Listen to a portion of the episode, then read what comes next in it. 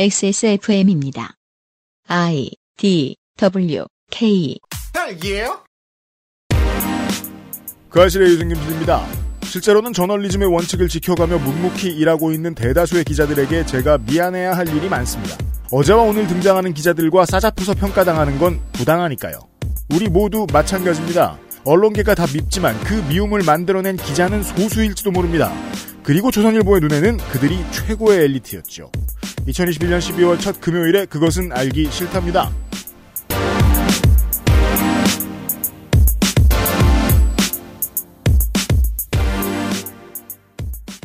제 앞에는 여전히 윤세민 에디터가 있고요. 네, 안녕하십니까. 윤세민입니다. 제가 하도 그런 말을 많이 하니까 윤세민 에디터도 이제 좀 알지 않나요? 그 포털에 가끔 보이는 이 고약한 기사 누가 썼지 하고 보면 내가 예전에 봤던 이름. 그러게요. 더 나아가서는 기사 읽기 놀이에 등장했던 이름. 네네. 인 경우가 많죠. 그, 피터 파커라고 할 수 있겠네요. 5분 내로 스파이더맨이 지나갔어. 네. 꼭 이 새끼야. 그렇죠. 네. 하지만 스파이더맨은 실존하기나 했지. 음. 그 동네에서. 잠시 후에 헬마우스와 함께 그 업계의 VIP들, MVP들을 다시 만나봅니다. 그것은 알기 싫다는 면역 과민 반응 개선에 도움을 줄 수도 있는 QBN 면역 밸런스 N, 8시간 내려는 프리미엄 한방차 더 쌍화, 독일산 맥주 효모로 만든 데일리라이트 맥주 효모 비오틴, 한 번만 써본 사람은 없는 빅그린 프리미엄 헤어케어에서 도와주고 있습니다. 가장 본연의 것에 집중했습니다. 기본에서 답을 찾다. 새로운 건강기능식품. 건강 스타일엔 튜비엔. 본 광고는 건강기능식품 광고입니다. 고객이 드나든 자리를 지켜보며 제품을 만드는 고집은 더 커져갑니다. 다시 돌아올 거라 믿기에 더 나아진 미래를 준비합니다. 정제수를 넣지 않고 자연 추출물로만 가득하게 자연과 환경을 생각하고 함께 숨쉬는 제품. 빅그린의 꿈은 아직 바뀌지 않았습니다. Big Green 함께 걸어요. 자연주의 천연 샴푸 빅그린. 빅그린하고 저희 방송이 8년 같이 일했나요? 9년 같이 일했나요? 광고 한 다섯 번째 만든 것 같아요. 네. 네, 시간이 이렇게 흘렀는데 퀄리티는 여전합니다. 광고는 너다섯 번 정도밖에 안 만들었는데 아, 할인은 지금 한 천 번째 하고 있죠.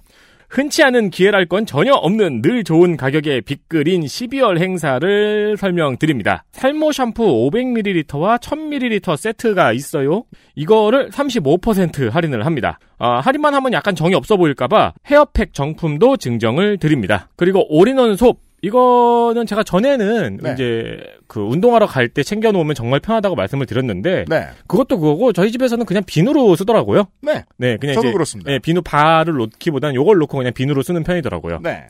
all-in-one soap 2종 세트도 50% 할인이 들어가고요. 그리고 all-in-one soap 50ml 4종 세트 증정도 함께 드립니다. 이쁘게 생겼습니다. 그렇습니다. 스프링은 따로 빼고 부- 분리수거하셔야 됩니다. 그리고 임산부 샴푸와 바디워시 세트가 있었죠. 네, 45% 할인에 들어갑니다. 셉니다. 역시 할인만 하면은 조금 인색해 보일까봐 baby wash도 250ml 증정을 드립니다. 요거는 이제 선물로 드리기에 참 좋죠. 네, 임신 선물이라든가 출산 선물로 드리기에 참 좋습니다. 12월 액세스몰 빅그린 단독 세트는 카테고리 중에서 가장 많이 판매된 베스트 제품을 세트로 구성했습니다. 어차피 잘 팔리는 주제에 왜 할인을 하느냐? 아, 저희가 압박을 넣었기 때문이기도 하고요. 면세점에서 사시든 아, 아니면 대형마트에서 사시든 사실 수 있습니다만 가격은 액세스몰을 못 따라갑니다. 빅그린이 뭔지 모르는 분에게 한번 쓰라고 주잖아요. 그러니까요. 그럼 다음에 그 말을 꼭 들어요. 네, 그거 어디 거야? 정확히 알려주세요. 그렇습니다.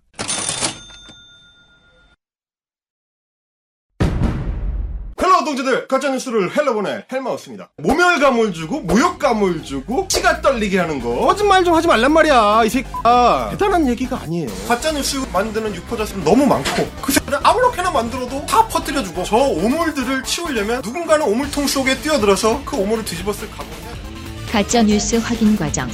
헬마우스 코너. 팟캐스트 에디션 12월의 헬마우스 코너입니다. 어서 오십시오, 헬마우스님. 안녕하세요 헬마우스입니다 네. 주장, 소셜미디어, 한국말로 SNS는 지금으로부터 뭐 4반세기나 반세기가 지나면 법적으로 금지될 것 같습니다. 사회 그 소셜 미디어는 한국에서 조만 그러니까 뭐 근래에 금지당할 수도 있는데 SNS는 옥스퍼드 사전에 등재될 가능성이 아, 있죠. 네. 그건 그렇죠. 옥스퍼드 사전은 한국말을 많이 찾으니까요. 음. 그, 예를 들어, 이제, 산업화 시대 이전 혹은 이제 발견되고 한참 뒤가 지나기 전까지만 해도, 어, 코카인이 일상에 상용화되던 시절이 있었습니다. 네. 사람들이 얼마나 많이 죽었을까요? 얼마나 많이 힘들었을까요? 알 수도 없어요. 네. 중독이 됐는데, 뭐 때문에 중독됐는지, 일상에는 다른 것들이 너무 많으니까 알 수 없잖아요. 음, 음. 그래서 먼 시대의 후손들이, 어, 옛날 사람들은 다 소셜을 했댄다. 음. 음. 다 현피하고 돼지지 않았을까? 하면서 그런 야만의 시절을 추억하는 때가 올 거라고 생각해요. 네. 저는 이제 결론을 냈고 한치의 물러섬도 없을 것입니다. 소셜은 해롭습니다. 어, 그 말씀 들으니까 얼마 전에 러쉬가 네. 어 이제 LUSH요? 네, 네. LUSH가 그 비누 회사. 예. 트위터 빼고 다 이제 트위터랑 유튜브 빼고 소셜 미디어를 안 한다고 네. 활용 안 한다고 발표를 했더라고 해롭다고. 음. 근데 트위터가 빠진 걸 보고 트위터는 괜찮나? 약간 그런 생각을 하긴 했는데. 우리도 숨은 쉬자. 아니 이미 미친 놈들이구만. 그럴 수 있잖아요. 어. 제가 그 말씀을 왜 드리냐? 사실상 이제 이번 달에 이제 그 주요 배역인 아, 조선 NS의 최훈민 기자는 어 소위 자신이 진보 인사라고 칭하고 다니는 사람들도 다 페친이에요. 그리고 이 사람이 페이스북에 글을 올리면 인기가 많아요. 어. 음. 그리고 저하고 헬마우스 채널을 같이 운영했던 저희 하CP 네. 애가 요즘 그 최훈민 기자가 진행하는 프레스 18 유튜브의 고정 출연자입니다. 뭐 본인은 어떻게 말하나요? 나 변절했다고? 제가 나가라고 했어요. 왜요? 뭐라도 하나 나가야지. 아 노느니 일해라. 어, 불러주는데 가리지 마라. 아, 네. 그리고 이제 뭐 지금 말씀하신 것처럼 음. 진보 인사들하고 페친인 게 많은 것도 어느 정도 좀 작용을 해서 네. 그런 거 좀 배워와라 가서. 아, 이제 그런 측면도 좀 있었죠. 물러서지 말고 네, 물론 계속 꼬투리 잡아라. 네. 근데 그 거기서 이제 카타르시스를 느끼는 사람들이 상당히 많이 있어요. 네. 그래서 이제 뭐 제가 지난주처럼 얘기를 하면 그런 얘기 하는 사람도 있을 거고 뭐 너는 안 그랬냐? 너는 뭐 꼬투리 잡아서 방송 안 만들고 음. 너는 뭐 그 자잘한 거 가지고 이게 태클 걸어서 유튜브 하지 않았냐? 이제 이야기를 하실 수가 있습니다. 그리고 뭐 팩트 체크라는 어떤 기술 자체가 일종의 그런 속성을 가지고 있는 건 디테일을 있는데 보완하니까요. 음. 다만 이제 말씀드리고 싶은 거는 구분을 해서 볼 수 있는 게 필요한데 JTBC에서 운영한 팩트 체크 뉴스룸 팩트 체크 코너는 당연히 본질에 대한 그 질문을 담고 있는 그 형식적으로 이제 디테일을 따져 들어가는 거지만 실제로는 그 영상 구성 방송 구성을 할 때 핵심이 본질이 무엇인가에 대한 질문이었고요. 어 헬마스 채널을 운영할 때는 저희가 짜침판으로 똑같이 들어가기 위한 게 목적이었기 때문에 음. 어. 짜친 애들이 어떤 식으로 짜치게 해악을 전파하는가. 그래서 이제 곰팡이 포자가 퍼져나가는 양상 자체가 소재이자 목적이었기 때문에 같은 방식을 취했었던 것이고 그리고 모든 건 정도와 음. 오디언스로 설명할 수, 관객으로 설명할 수 있는데요. 음, 헬마우스가 임경빈 작가가 돼가지고 방송국에 나가서 보수 인사들 얘기하고 뭐 음. 정치인들 얘기한다라고 할 때 유튜브 헬마우스하고 똑같이 하지 않습니다. 못 알아봐요 사람들이. 관객이 다르고 네.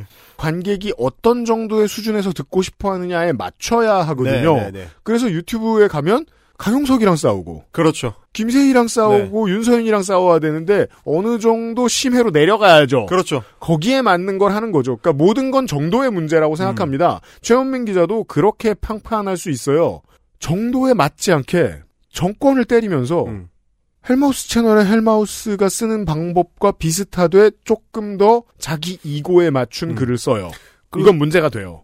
또 하나 제가 말씀을 드리고 싶은 것은 헬마우스 채널의 운영 당시의 영상을 보시면 네. 그게 시작할 때 윤서인이 했었던 발언들의 꼬투리를 잡는다고 느끼는 건 윤서인 본인입니다. 실제 영상 내용을 보면 그자가 선동하려고 했었던 소위 말하는 반일 민족주의 어떤 본질을 파헤치기 위한 목적을 갖고 있거나 이제 우리 헌법의 이제 기존 기본 가치였던 독립운동과 독립운동 사에 대한 오해를 바로잡거나 네. 이승만이나 박정희 같은 인물들에 대한 편견을 바로잡거나 이런 내용들을 담아내기 위해서 이제 최대한 실제로 노력을 했었고 영상 안에도 내용들이 들어 있거든요. 예. 그 결국은 본질로 가기 위한 게 어, 미디어의 콘텐츠를 생산하는 사람의 목적이자 수단이 돼야 되는 건데 제가 지금 문제를 삼고 있는 것은 왜 비본질적인 것을 주로 내세우고 본질적인 것들을 뒤로 감추거나 목적을 감추느냐, 혹은 어, 목적을 위해서 비본질적인 것을 동원하느냐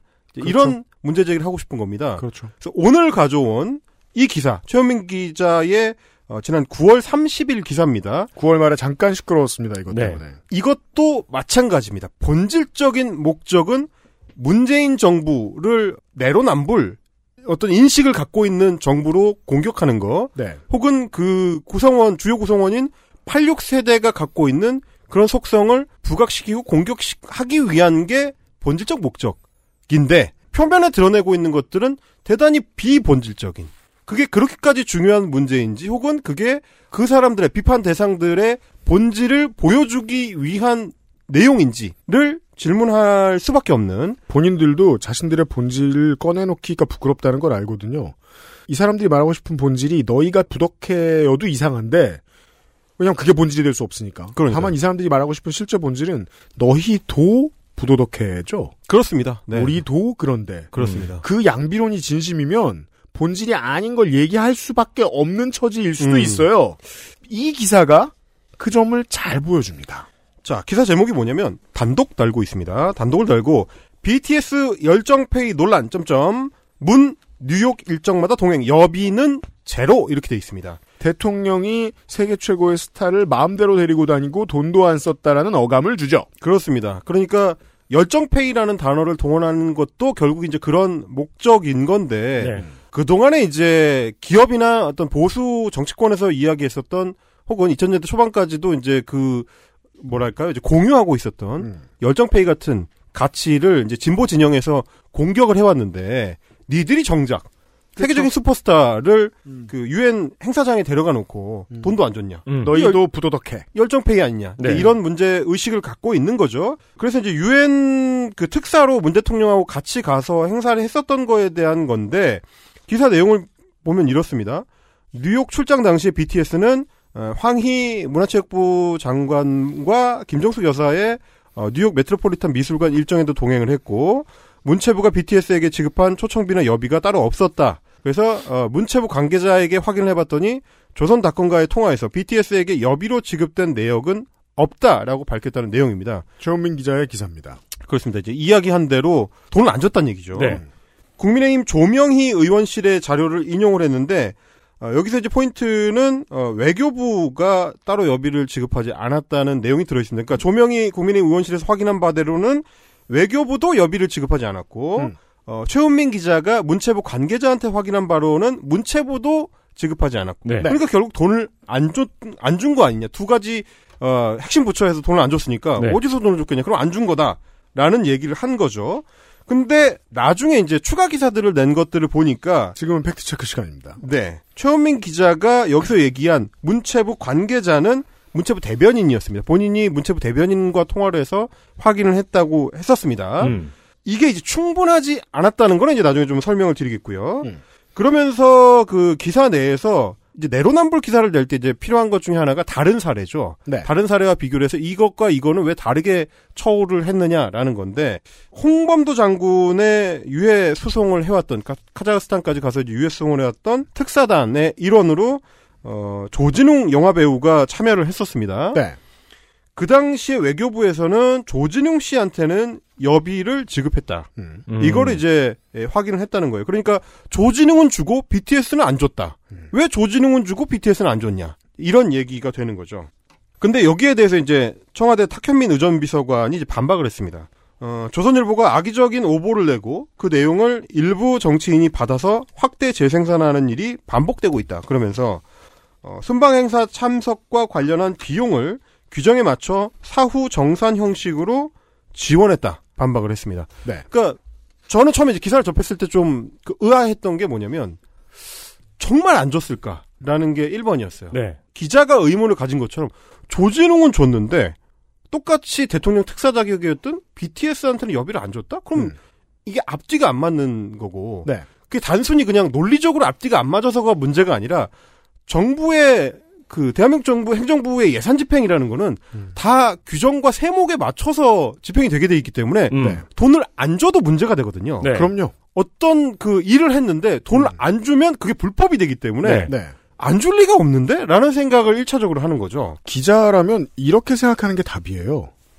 그래서 준대가 나올 때까지 찾거나 바로 그겁니다. 아니면 보통은 이런 데서는 어디에서 주냐라고 물어본 다음에 그쪽의 기록을 찾아보는 게 순리인데 바로 그거죠. 제가 사실은 그래서 저도 이런 형태의 팩트 체킹하는 취재를 네. 엄청나게 많이 했었기 때문에 음. 어떤 루틴을 따라가야 빠르게 실제 담당자한테 갈 수 있는지를 알거든요. 네네. 근데 기자라면 당연히 알아야 됩니다.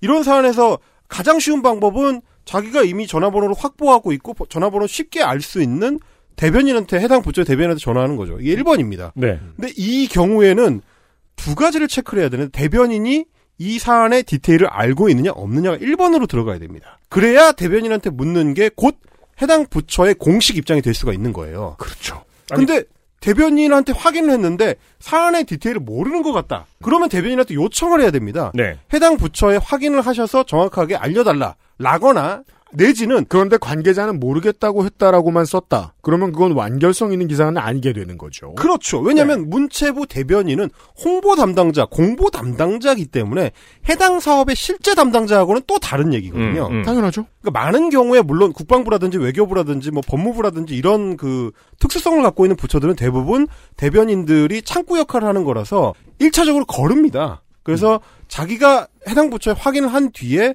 거른 내용을 주로 이제 기자들과 소통하는데 사용을 하는데 문체부 같은 부처는 또 다른 특수성이 있거든요. 건설교통부나 문체부나 실무 파워가 세거나 실무의 그런 어떤 디테일함이 다른 부처와 좀 다른 데들은 취재를 하다 보면 자연스럽게 그냥 해당 부서로 직통 전화를 넣는 경우가 많아요. 음. 이거는 취재를 해보면 경험을 통해서 알게 됩니다. 만사 귀찮은 사람들이면 뭐 내가 원래 대변인하고 대화를 좀 튼 사이야 밥도 음. 먹은 적이 있어 그러면 대변인더러 알아다 주세요라고 하고 팔짱 끼고 있을 수는 있어요. 많은 네. 기자들이 그렇게 하죠, 실제로. 근데 그 정도도 안 한 거라는 거거든요. 네. 지금 그리고- 아까 설명해주신 그 패턴까지는 갈 수도 없는 거예요. 그러면 그래서 제가 의아했던 거예요. 1차적으로는 부처에서 예산 집행이 없이 어떻게 행사를 하느냐라는 의문이 일단 들어가야 되고 그 의문이 들어가면 어디선가는 집행을 했겠지라는 생각이라서 집행처를 찾아가려는 노력이 일단 들어가야 되고 대변인한테 물어봤는데 대변인이 잘 모르겠는데요라고 하면 이상하다고 또 생각을 해야 됩니다. 음. 그걸 왜 몰라? 그걸 알아야지. 대변인이 지급된 내역이 없다라고 단순하게 답변할 사안이 아닌데 캐물어야 됩니다. 네. 정확하게 아시는 거 맞아요? 확인 정확히 된 거 맞아요? 라고 들어가야 돼요. 그래야 더 명확하고 확실한 팩트 체킹이 된 기사를 쓸 수 있습니다. 근데 대변인한테 물어봤는데 여비 지급된 내역은 없는데? 라고 하면 이거다. 그렇죠. 아싸! 안 좋네! 그리고 취재를 끝.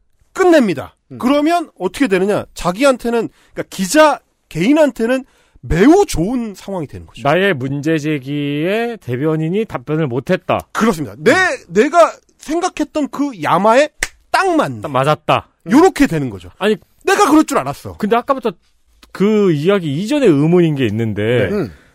왜 문체부에만 전화해서 물어보죠? 당연히 청와대에 먼저 전화해서 물어봐야 되는 거 아니에요?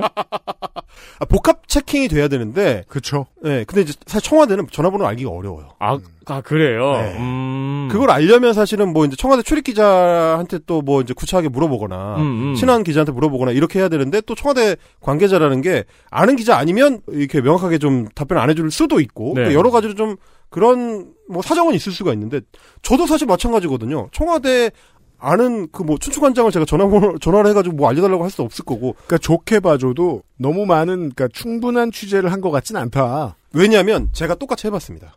이 사안을 딱 보고 뭐야 돈을 안 줬어? 라는 가정하에 네. 제가 똑같이 추적을 해봤어요. 음. 저는 1차적으로는 일단 처음에는 어디로 했냐면 문화체육관광위원회 소속의 의원실, 의원실에 전화를 해서 이거 확인할 수 있는 보좌관하고 이제 통화를 하게 해달라. 음. 그래서 해당 보좌관을 통해서 자료 요청을 했습니다. 음. 문화체육관광부 쪽에 국회로 갈 수 있군요. 그게 사실 제일 빨라요. 어떻게 뭐- 어떻게 하면 왜냐면 아, 예. 제가 문체부에 전화를 해서 니네 내부의 그 결제 서류를 알려달라라고 하면 잘 안 주니까. 뭐 뭐가 뭐가 무서워야 주죠. 그러니까요. 그래 사실 보통 기자들이 이 방법을 제일 1번으로 합니다.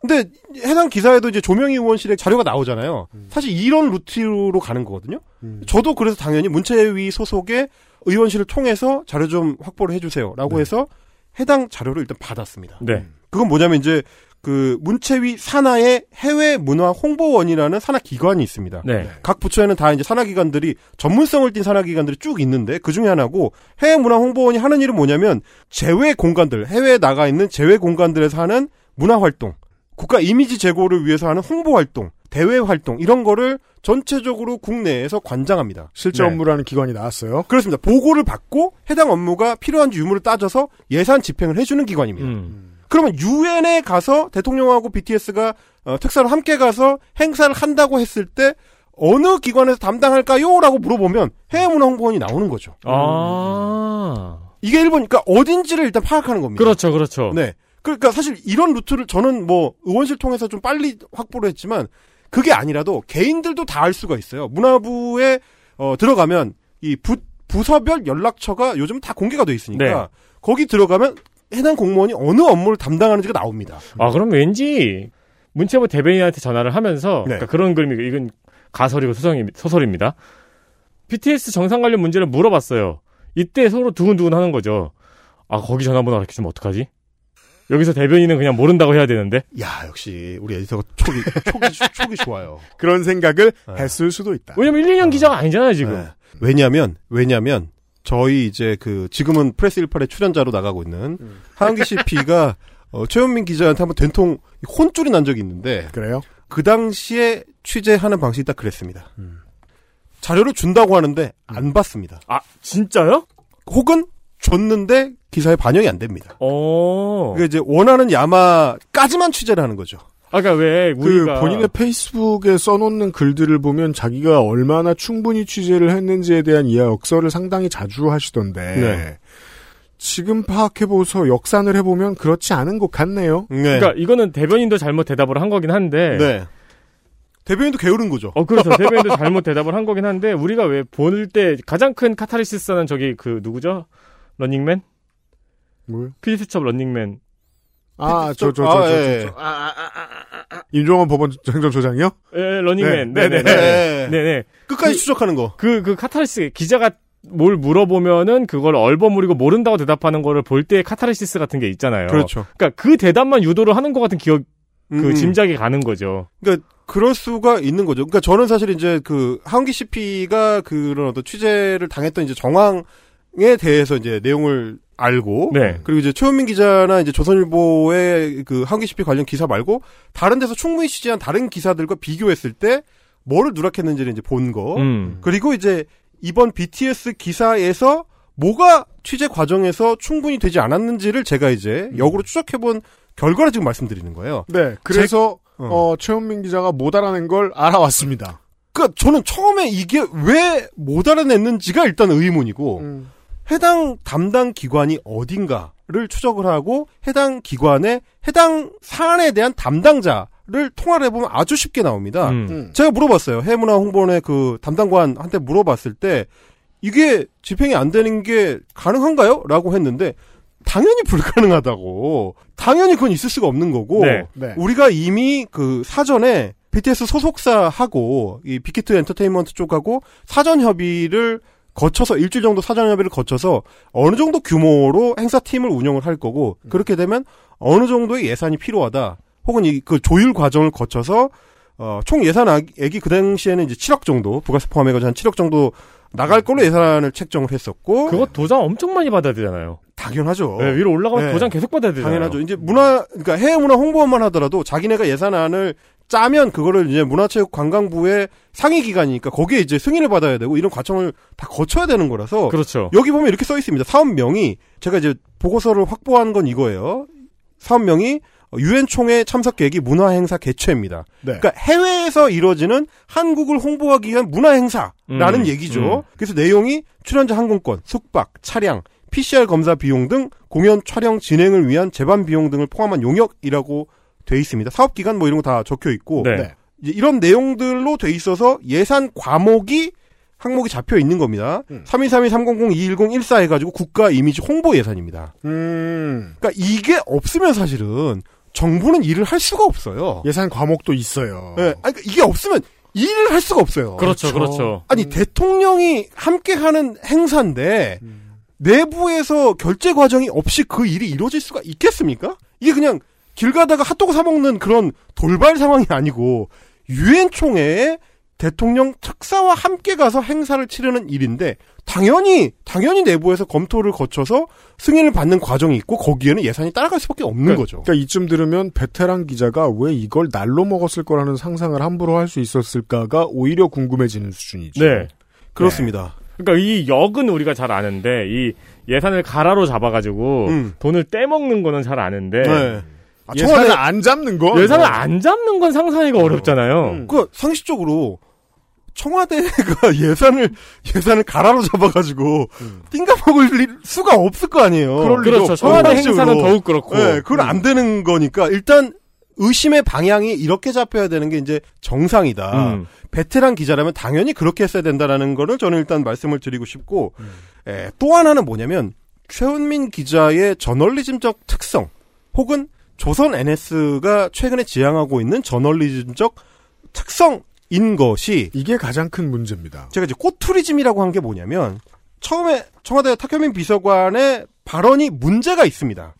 그러니까 디테일이 틀렸어요. 틀렸어요. 네, 틀렸어요. 네. 어. 이게 왜냐면 여기서 뭐라고 했냐면 순방 행사 참석과 관련한 비용을 규정에 맞춰 사후 정산 형식으로 지원했다라고 돼 있어요. 그러니까 과거형으로 말했어. 페이스북에도 과거, 그러니까 이미 돈을 준 걸로 이야기를 네, 했고, 그 당시에 인터뷰를 하면서도 돈 줬다. 음. 어, BTS 측에서 극구, 뭐, 우리는 이제 영광이고 다 그렇기 때문에 안 받겠다. 받는다고 뭐 BTS가 돈이 아쉬워서 그런 게 아니라 안 받겠다라고 하는 거 우리가 억지로 줬다. 네. 이런 식의 인터뷰를 했는데 사실 둘 다 틀린 얘기예요.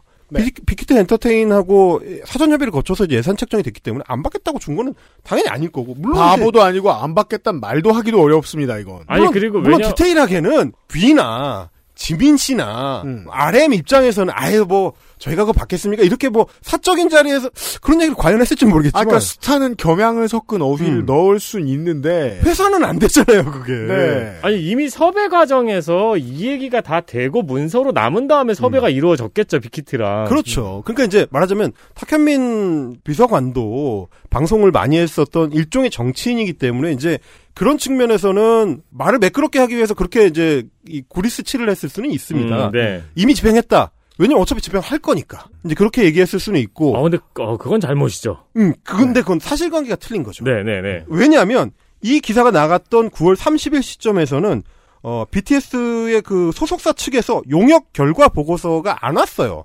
음. 도착을 안 했어요. 왜냐하면 사업 기간이 2021년 3월 3, 아, 9월 30일 예정으로 돼 있거든. 음 사업 기간이 아직 종료가 안 됐습니다. 그렇죠. 기사가 나오는 시점에. 그렇죠. 최현민 기자의 기사는 9월 30일에 나왔거든요. 예, 첫 기사가 그렇게 나왔거든요. 그러니까 당연히 결과 보고서 안 나왔지. 기업 기간이 안 끝났는데. 당연하죠. 여기 사업 기간이 2021년 9월 30일이잖아요. 그러니까요. 네. 그럼 결과 보고서는 아직 작성하기도 전이죠. 그 사업이 안 끝났는데 결과 보고를 할 수가 없을 거니까 네. 결과 보고서를 받으면 해외문화홍보원에서는 다시 문체부의 승인을 받아서 결제가 이루어지는 거예요. 저- 음, 음. 자금 집행이 이루어지는 그렇죠. 이 과정을 거치게 되는데 그 과정 자체는 사실 며칠 안 걸립니다. 한 2, 3일이면 끝나요. 도장만 받으면 예, 되니까요. 이미 이제 얘기가 끝난 거고 음. 뭐 어, 실제로 용역을 했는지 안 했는지를 실수할 필요가 없으니까 영상이 남아 있는데 음. BTS가 유엔에서 뭐 했는지 모르는 사람 없으니까 그렇죠. 그건 문제가 아닌데 다만 인터뷰하는 시점에서는 집행이 이루어지지 않은 거를 정확하게 설명하지 않은 잘못이 있죠. 음, 그렇죠. 음.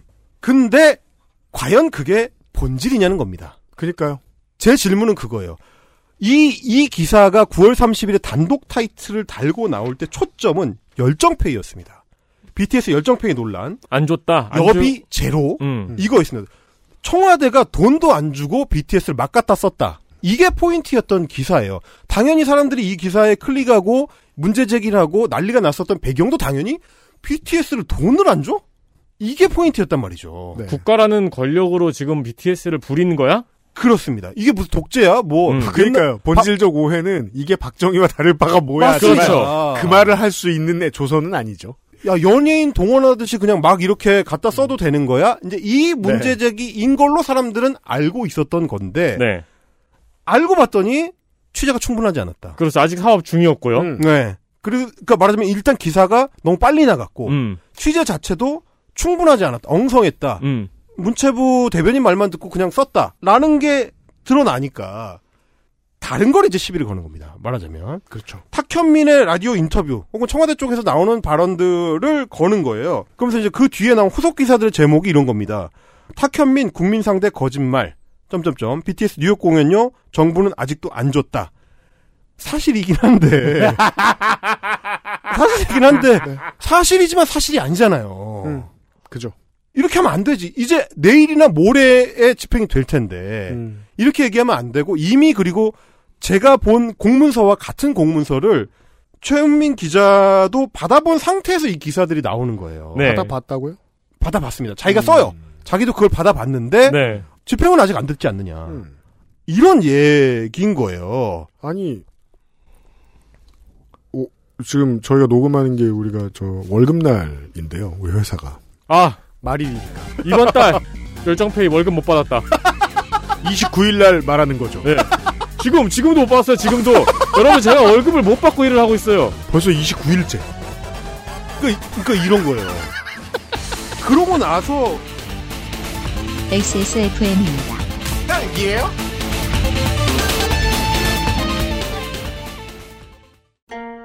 어, 67년이었지 아마 종로의 작은 한의원이었어.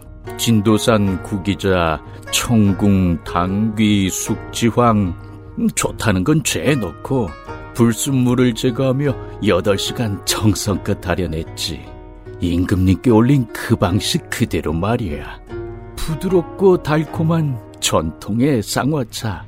요즘 사람들은 그걸 더 쌍화라 한다지? 현대인에 맞춘 프리미엄 한방차. 더 쌍화.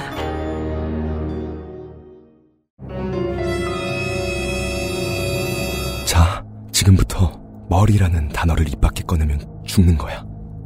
데일리라이트 맥주 효모? 어, 야! 아, 그건 머리에 좀, 어, 어, 아! 말할 수 없는 고민? 직접 확인해 보세요. 데일리라이트 맥주 효모. 그러니까, 그러니까 이런 거예요. 그러고 나서 그러고 나서 또 낸 기사는 뭐냐면 역시 단독 타이틀을 달, 달고 나왔습니다. 최현민 기자의 기사. 네. BTS 미 공연료 안 받겠다는 걸 줬다고 물음표. 음. 저 아까 그 얘기 했잖아요. 아, 굳이 왜 이렇게 얘기를 해서.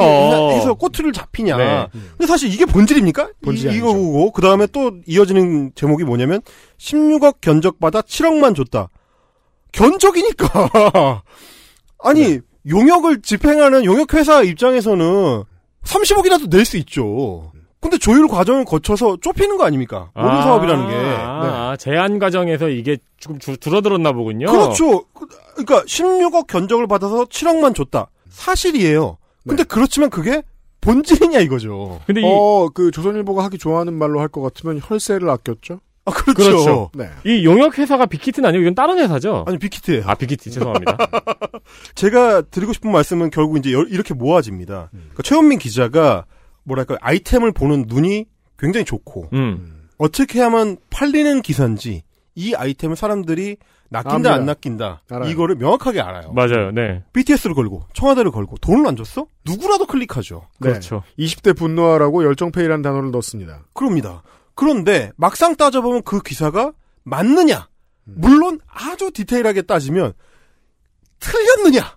이것도 되게 애매해요. 그러니까 이게 이진법으로 따지면 맞았어요. 그렇죠. 네. 네. 어.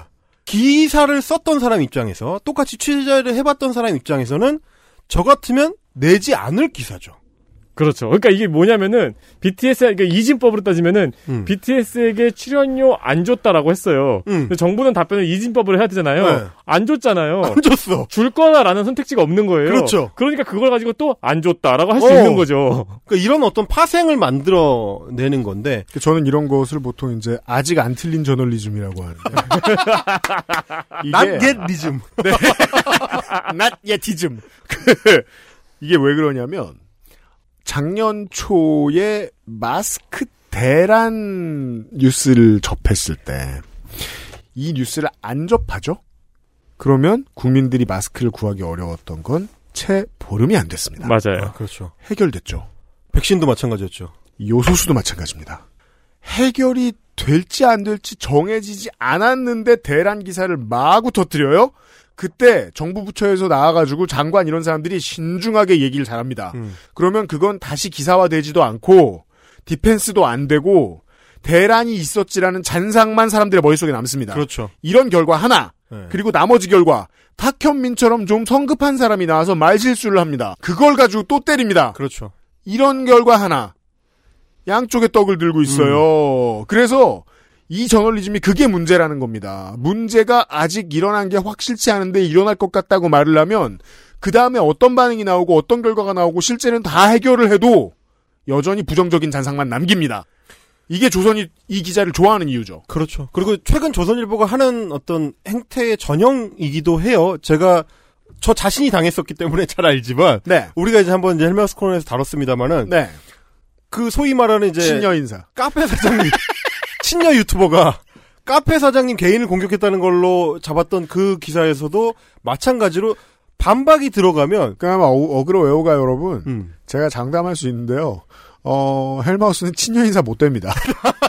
안 될 겁니다. 아, 당, 당장도 탁현민 욕하잖아 내가 그런 친구가 있을 수 있어요. 근데 50 먹기 전에 의절할 수도 있고요. 안 됩니다, 안 돼. 어, 저는 항상 그랬습니다. 저의 마지막 볼은 항상 저희 고양이 두 마리와 아내이기 때문에 어. 그러니까 제가 그때 당했던 것도 마찬가지. 일단 때립니다. 네. 그리고 반박이 들어가면 일- 가지고 있는 거 다 던집니다. 그러면 어떻게 되느냐? 물이 그냥 뿌옇게 되는 거죠. 그렇죠. 그- 안 보여요. 이게 처음에 문제가 뭐였는지 제가 처음에 어떤 문제 제기를 했었는지 그거에 대한 사실관계는 어떻게 되는지가 중요하지 않고 음. 이제 사안 자체에 논란이 있는 겁니다. 진흙탕 싸움입니다. 완전 그야말로 그렇게 되는 거죠. 그러니까 네. 올 한 해 우리가 당했었던 백신 관련된 그 난리통을 한번 생각해 보십시오. 저희가 헬마우스 코너에서도 올 초반부터 이야기를 했었던 게 뭐냐면 정부는 2월에 백신 보급과 관련된 어, grand plan 스케줄 표를 제시를 했고 그 스케줄 표에 맞춰서 백신 공급이 이루어지고 있는지 사실 그것보다 빨리 됐고 전 세계 어느 나라하고도 비교할 수 없는 속도가 돼서 기적이 나왔는데 그렇습니다. 여전히 한국 국민들 머릿속에서는 망한 걸로 느껴지죠. 네. 그렇죠. 그때 저희가 뭐라 그랬었냐면 제가 그때 딱 정확하게 제가 그 발언을 하도 많이 했었기 때문에 말씀드렸지만 먼저 시작한다고 먼저 끝낼 수 있는 거 아니다라는 얘기를 많이 했었거든요. 네. 실제로 그렇게 됐잖아요. 이거 정권에 미안할 게 아니라요. 이런 기적을 일으켜낸 담당 공무원들한테 너무 미안한 일이에요. 그러니까요. 그 사람들 마음속에서는 어떻겠습니까? 조선일보가 싫어하면 우리가 아무리 대단한 일을 해도 우리 음. 일을 잘못한 사람이 되는구나. 무능한 사람들이 된 라고 거죠. 여겨질 거예요. 그래서 백신 기적같이 가져오니까 부작용 타령한 거 봐요. 동일 인물이. 그렇습니다. 그러다가 그 여파가 결국 지금 성인의 90% 이상의 2차 접종이 끝난 상태인데도 청소년층에 대한 접종률이 올라가지 못하는 그런 불신을 심어준 결과가 된 거거든요. 이것도 마찬가지입니다. 이번처럼 뭔가 처음에는 열정페이에 초점을 맞춰서 정권을 타격하는 프레임을 만들어서 공격을 했다가 반박을 당하면 있는 거 다 던져가지고 뿌옇게 만드는 음. 그렇죠. 비슷한 상황인 거죠. 거기에 이제 질질 끌려다니다가 망하고 있는 게 지금 일본 같은 경우죠. 그렇습니다. 예, 일본은 지금 오미크론 변종으로 쇄국을 선언했잖아요, 무려. 네. 네. 그렇죠. 10, 10 개월 동안 닫았다가 다시 연지 2주 만에. 네, 무려 네. 쇄국을 선언했잖아요. 얼마나 바보입니까? 그거가 제일 중요한 방법인 줄 알고 손 놓고 있다가 한번 망해본 사람들이 왜 또 이런 방법을 쓰느냐? 정치적인 이유는 뻔해요. 그게 소리가 덜 나오니까. 음. 네. 어차피 죽은 민원인은 말이 없어. 사람들은 실제로 처하는 재난보다 그 재난이 있다고 소란을 떠는 언론을 더 싫어해. 음. 라고 자민당은 생각하고 있는 거죠. 한국의 지금 정권은 반대로 생각하고 있는 거고 그렇죠. 네. 조선일보는 아니야 자민당이 오라. 음. 그래서 지금 인터넷 유머로는 그게 돌더라고요. 저 일본에 유학을 가려면 지금 유학생까지 다 닫았기 때문에 네. 일본에 네. 유학을 가려면 어, 미국인 미스터 페리가 가야 된다. 무슨 소리예요? 아, 그 흑선을 타고 흑선을 타고. 그런 정도입니다. 아, 그래서 저는 그 지금 이제 조선일보의 저널리즘을 뒤끝 저널리즘, 네. 뒤끝리즘이라고 이제 말, 말씀을 좀 드리고 싶고요. 네. 어, 어그로의 외주화에 성공하고 있는 풍경을 우리는 보고 있다. 이거 약간 느낌이 그래요. 아직도 안 줬잖아. 여기서 약간 무슨 느낌이냐면은 저 사람이 저 사람한테 똥을 매겠다 해가지고 네. 음식 준 사람이 아니야 잘 봐 이거 카레잖아라고 하면 음. 거기다 똥을 싼 다음에 똥이다라고 하는 그것도 할 거예요. 그러니까 잡히는 대로 전부 던지면 결국 물은 뿌옇게 되니까요. 그러니까요. 네. 자, 어그로의 외주화가 조선일보의 어그로의 외주화가 성공하고 있는 모습을 보셨습니다. 그러면 과연 읽는 매체만 하고 있겠느냐? 아니죠. 전공 과목으로 가봐야죠. 네. 유튜브입니다. 아, 어떻게 유튜브를 TV조선이 외주화하고 있는가. 조선일보는 이제 지면을 혹은 인터넷 지면을 외주화하고 있으니까. 음. 제 입장에선 그래요. 진보와 보수를 가리지 않아요. 심지어는 차별을 공고히 하고 싶어하는 진영도 여성주의 진영도 다 마찬가지예요. 그렇죠. 저 사람 좀 못됐네 싶으면 여기 다 모여 있어요. 제가 몇 년 동안 성격 이상하네 싶으면 다 모여 있어요. 여기가 어디예요? 소개해 주십니다. 소개해 드리겠습니다. 어, 정치 비판의 외주화라는 거는 아, 우리 이제 모든 매체를 가리지 않는 유구한 전통입니다. 그러니까 옛날에 아예 없던 것이 아니고 음. 옛날에도 생각해 보면 늘 해왔습니다. 왜냐하면 기본적으로 큰 매체는 신중하고 좋게 음. 말하면 음. 신중하 아, 신중해야 되는 가장 중요한 이유는 평판에 흠집이 나면 안 되고 그렇습니다. 저널리즘을 마구 썼다는 평가를 들으면 안 돼요. 그렇죠. 그런데 뭔가 얘기는 해야겠어. 그러면 저널리즘을 마구 쓸 외부인을 불러와서 칼럼을 넣습니다. 용병을 쓰는 거죠. 음. 그래서 머스네리가 들어옵니다. 어, 작년 이제 총선 때 기억하시겠지만 이제 경향신문에서 난리가 났던 민주당만 빼고라는 이제 칼럼이 있었습니다. 경향신문은 생각한 거죠. 아, 우리도 화가는 난다, 민주당에. 음. 그러면 우리가 쓸 수 없으니까 경기동부를 불러오자. 잘 친다. 경기동부가 잘 친다. 네. 옛날에 저희 어, 옛날 방송 중에서 재개발 조합 관련 방송이 있었잖아요. 네. 저기 잠실 재개발 조합 관련 방송에서 음. 조합 사무실에 들어가면은 음. 기가 막히게 욕 잘하는 할머니가 있었다고. 그렇죠. 거기서 고용한. 그렇죠, 그렇죠. 네네. 어. 네, 당시 취재 기자의 표현에 의하면 욕을 들었는데 손발이 저리다고. 근데 그분은 아. 용병이었거든요. 아, 마치 그 황산벌의 벌교 출신들처럼. 근데 그렇죠. 그 욕자라는 분은 왜 도움이 되냐면 음. 물리력을 쓰는 여러 사람을 한꺼번에 불러오는 것에 비해 싸기도 하고 아. 뒤끝도 없어요. 아, 정신 공격이니까 어차피. 그렇죠. 아, 그리고 나가서 누구한테 말도 못해요. 할머니한테 욕 먹었다고 내가 힘들다. 퇴마록에 아. 가만히 있는데 자꾸 물러나니까. 그러니까요. 구마 구마 의식을 네, 하듯이. 그렇죠. 아우라. 아, 그런 거를 이제 사실은 주로 이제 칼럼을 통해서 해왔습니다. 네. 그때 원래 이제 2000년대 초반까지만 하더라도 이제 그런 역할, 2010년대까지도 그런 역할은 주로 외부 전문가들. 를 통해서 했었죠. 뭐 네. 경기동부 전문가도 있지만 뭐, 뭐, 뭐 과학자든 뭐 혹은 뭐 이제 언론가든 뭐이 그러니까 그런 전- 거 하다 늙은 분이 지금의 진중권 씨예요. 선배야 선배. 아, 슬프네요. 그러니까 아. 카광이 일베의 산파라면 음, 어. 어 진중권은 어그로 외주화의 부모 중 아, 하나죠. 그렇네요. 네. 백분 토론이 길러낸 네. 어, 어그로 장인 진중권 선생님. 음. 자 최근에는 근데 이제 그런 체면을 일단 벗어던지고 지면부터 먼저 혁신을 선언했습니다. 네. 누구도 원하지 않은 혁신이죠. 어, 3호 어묵. 그러니까 예전에는 어 뭐 학위라면 학위, 그렇죠. 업계 인정이라면 인정, 타이틀이라면 연구 타이틀. 결과. 어. 어 근데 심지어 그런 것도 필요 없고 음. 실명도 필요 없어요. 캐릭터만 있으면 됩니다. 캐릭터만. 3호 어묵이라니 도대체. 그 누굽니까? 아니, 그러니까 누굽니까가 아니지. 뭡니까 그게 뭡니까? 어떤 존재야? 그게 그게 사실 실제하는지도 이제 독자들은 알 수 없어요. 그- 그러니까요. 그, 사람이 실제하는지도 조은산 뭐 이런 사람들이죠. 이제 그러니까요. 그 뭐랄까 어 인터넷 정령체가 음. 실제하는지도 알 수 없지만 캐릭터 라이징이 끝났다면 음. 이제 칼럼에 동원할 수 있다. 이게 지금 지면 기사들의 뻔뻔한 힘입니다. 네. 어, 그런데 이제 그게 조선일보 그리고 TV조선으로 넘어가면 항상 앞서가는 1등 매체답게 네. 극우 유튜버로까지 이제 확대가 됩니다. 네. 음. 수준이 점점 이제 나락으로 바닥으로 심해로 더 자극적으로 어 이제 글도 아니고 그냥 욕설로 가는 거죠. 그냥 욕을 합니다 이제. 카광급이요, 카광급. 어, 이거 카광으로 솔직히. 가는 거죠, 이제. 네. 어 그래서 이제 TV조선을 뭘 만들었느냐 별도 채널을 운영을 하는데 TV조선 아고라 이곳을 말씀드린 겁니다. TV조선 아고라입니다. 음. 여러분 생각해 보십시오. TV와 조선과 아고라. 이게 뭐냐면, 어, 단어를 하나하나 띄워놓고 생각을 해보면, 본래의 단어의 의미나 가치에서는 너무 멀리 와버린 애들이에요.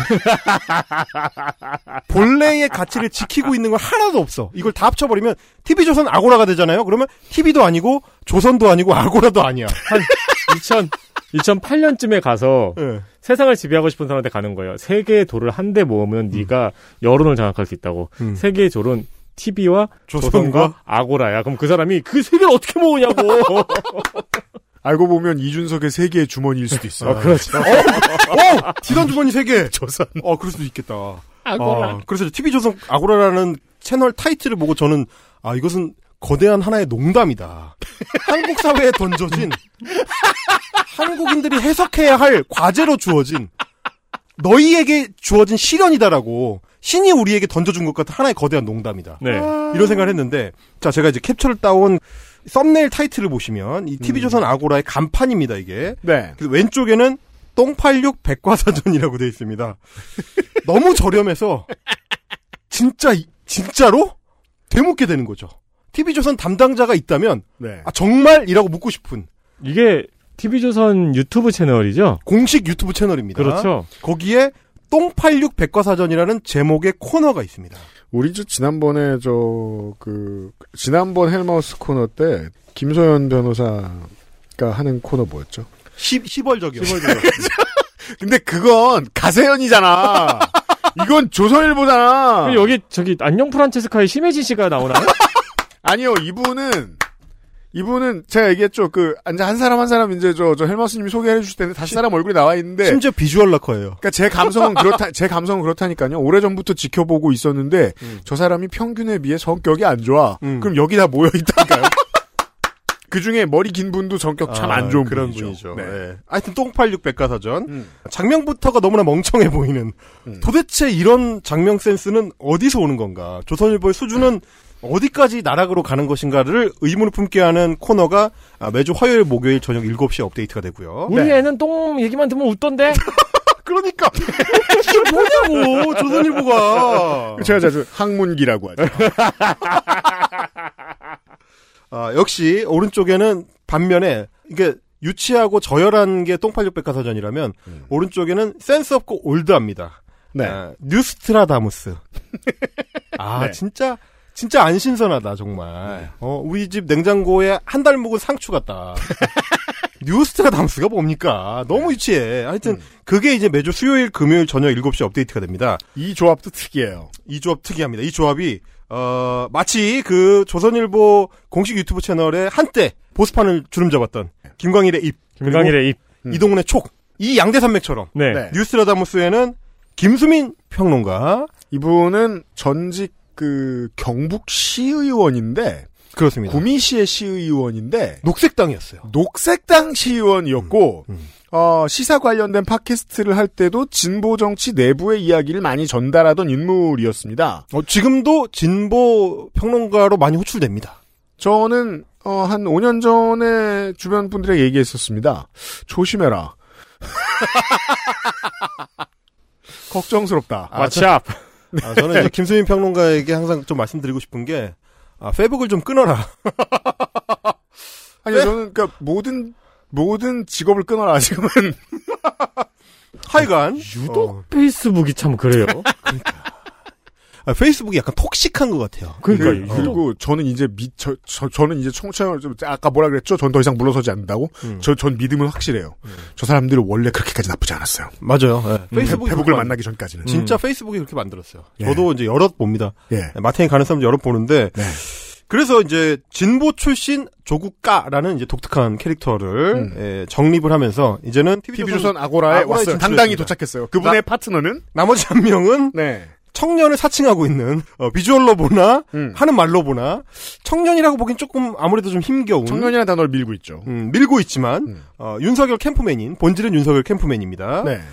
장해찬 시사평론가. 장혜찬 평론가. 네, 지금은 윤석열 캠프에 아주 충실한 인물입니다. 네. 열심히 일하고 있습니다. 네. 네. 윤석열 캠프에서 청년을 담당하고 있습니다. 어, 똥파육 백과사전이 오늘의 이제 본론입니다. 좋아요. 자, 내 IQ가 일단 5 정도 debuff를 받는 것 같은 저 제목을 보는 순간 제목만으로 일단 debuff가 오는. 이럴 네. 수가. 네. 저 여기 프란체스카 때문에 못 봤는데 네. 왼쪽에 성제준 씨네요. 난 그렇습니다. 보고도 안 놀란 줄 알았지. 음, 어, 그러니까. 아, 모르셨군요. 어, 좀 프란체스카가 너무 시선을 끌어가지고 어, 아, 그분도- 그렇죠. 시간이죠. 성함이 있습니다. 예. 라커시고요. 어, 네. 자, 이 이제 의도하는 말은 너무 빤해요. 음. 너무 유치해서 너무 말하기도 싫을 정도의 이 한국 우익의 이제 주적이 요즘 이제 86세대니까 음. 지난달 이상평론가 패키지죠. 아, 386이란 단어는 처음에 조선일보에서 나왔다고요. 음. 네. 그리고 이제 그 요즘에 와서는 사실 이미 86세대도 아니죠. 어떤 정념체가 되어 있는 음. 어, 이 조선일보나 극우들이 싫어하는 모든 요소를 갖다 붙여놓은 음. 심지어 뭐 이를 이를 이를테면 이제 스쿼트 같은 것도 거기 붙어 있는 것 같아요 이제 하기 싫으니까 386 스쿼트. 어 86의 어, 특징 중에 하나는 스쿼트다 왜냐면 하기 싫으니까. 하기 싫으니까 내가 싫어하는 거 거기 다 갖다 붙이는 아. 하체데이. 아, 하체 네. 하체 너무 싫어 이거 86이야 어 이런 느낌으로 지금 86 같죠 오늘 며칠이요? 어, 8일. 아, 아. 그래서 하차하는 날이구나. 문재인 런지론. 음, 약간 그런 거죠 지금 어 근데 이제 문제는 네, 출연자입니다 좀 전에 말씀해 주셨지만 성세준. 아, 우리 시대의 유일한 극우 유튜버 제가 네. 딱한 명 꼽는다면 유일한 극우 유튜버 퓨어 극우. 살아남은 마지막 사이버 레카 네. 아, 생존 왕 음. 성재준 네. 아, 그분이 똥팔육 백과사전의 간판이시고요. 성재준 이제 우리는 자주 만나니까 이름만 들어도 어, 음계가 떠오르죠. 음. 음. 길에서 만나면 오랜만이라고 인사할 것 같아요. 그러면은 대답할 거 아니에요. 그렇고요. 뭐 이분이야 뭐 잘 아시다시피 요약할 필요도 없이 이제 4.3과 5.18 피해자, 용산 참사 피해자, 위안부 피해자, 그리고 어, 자기 학원에 다니는 학생들까지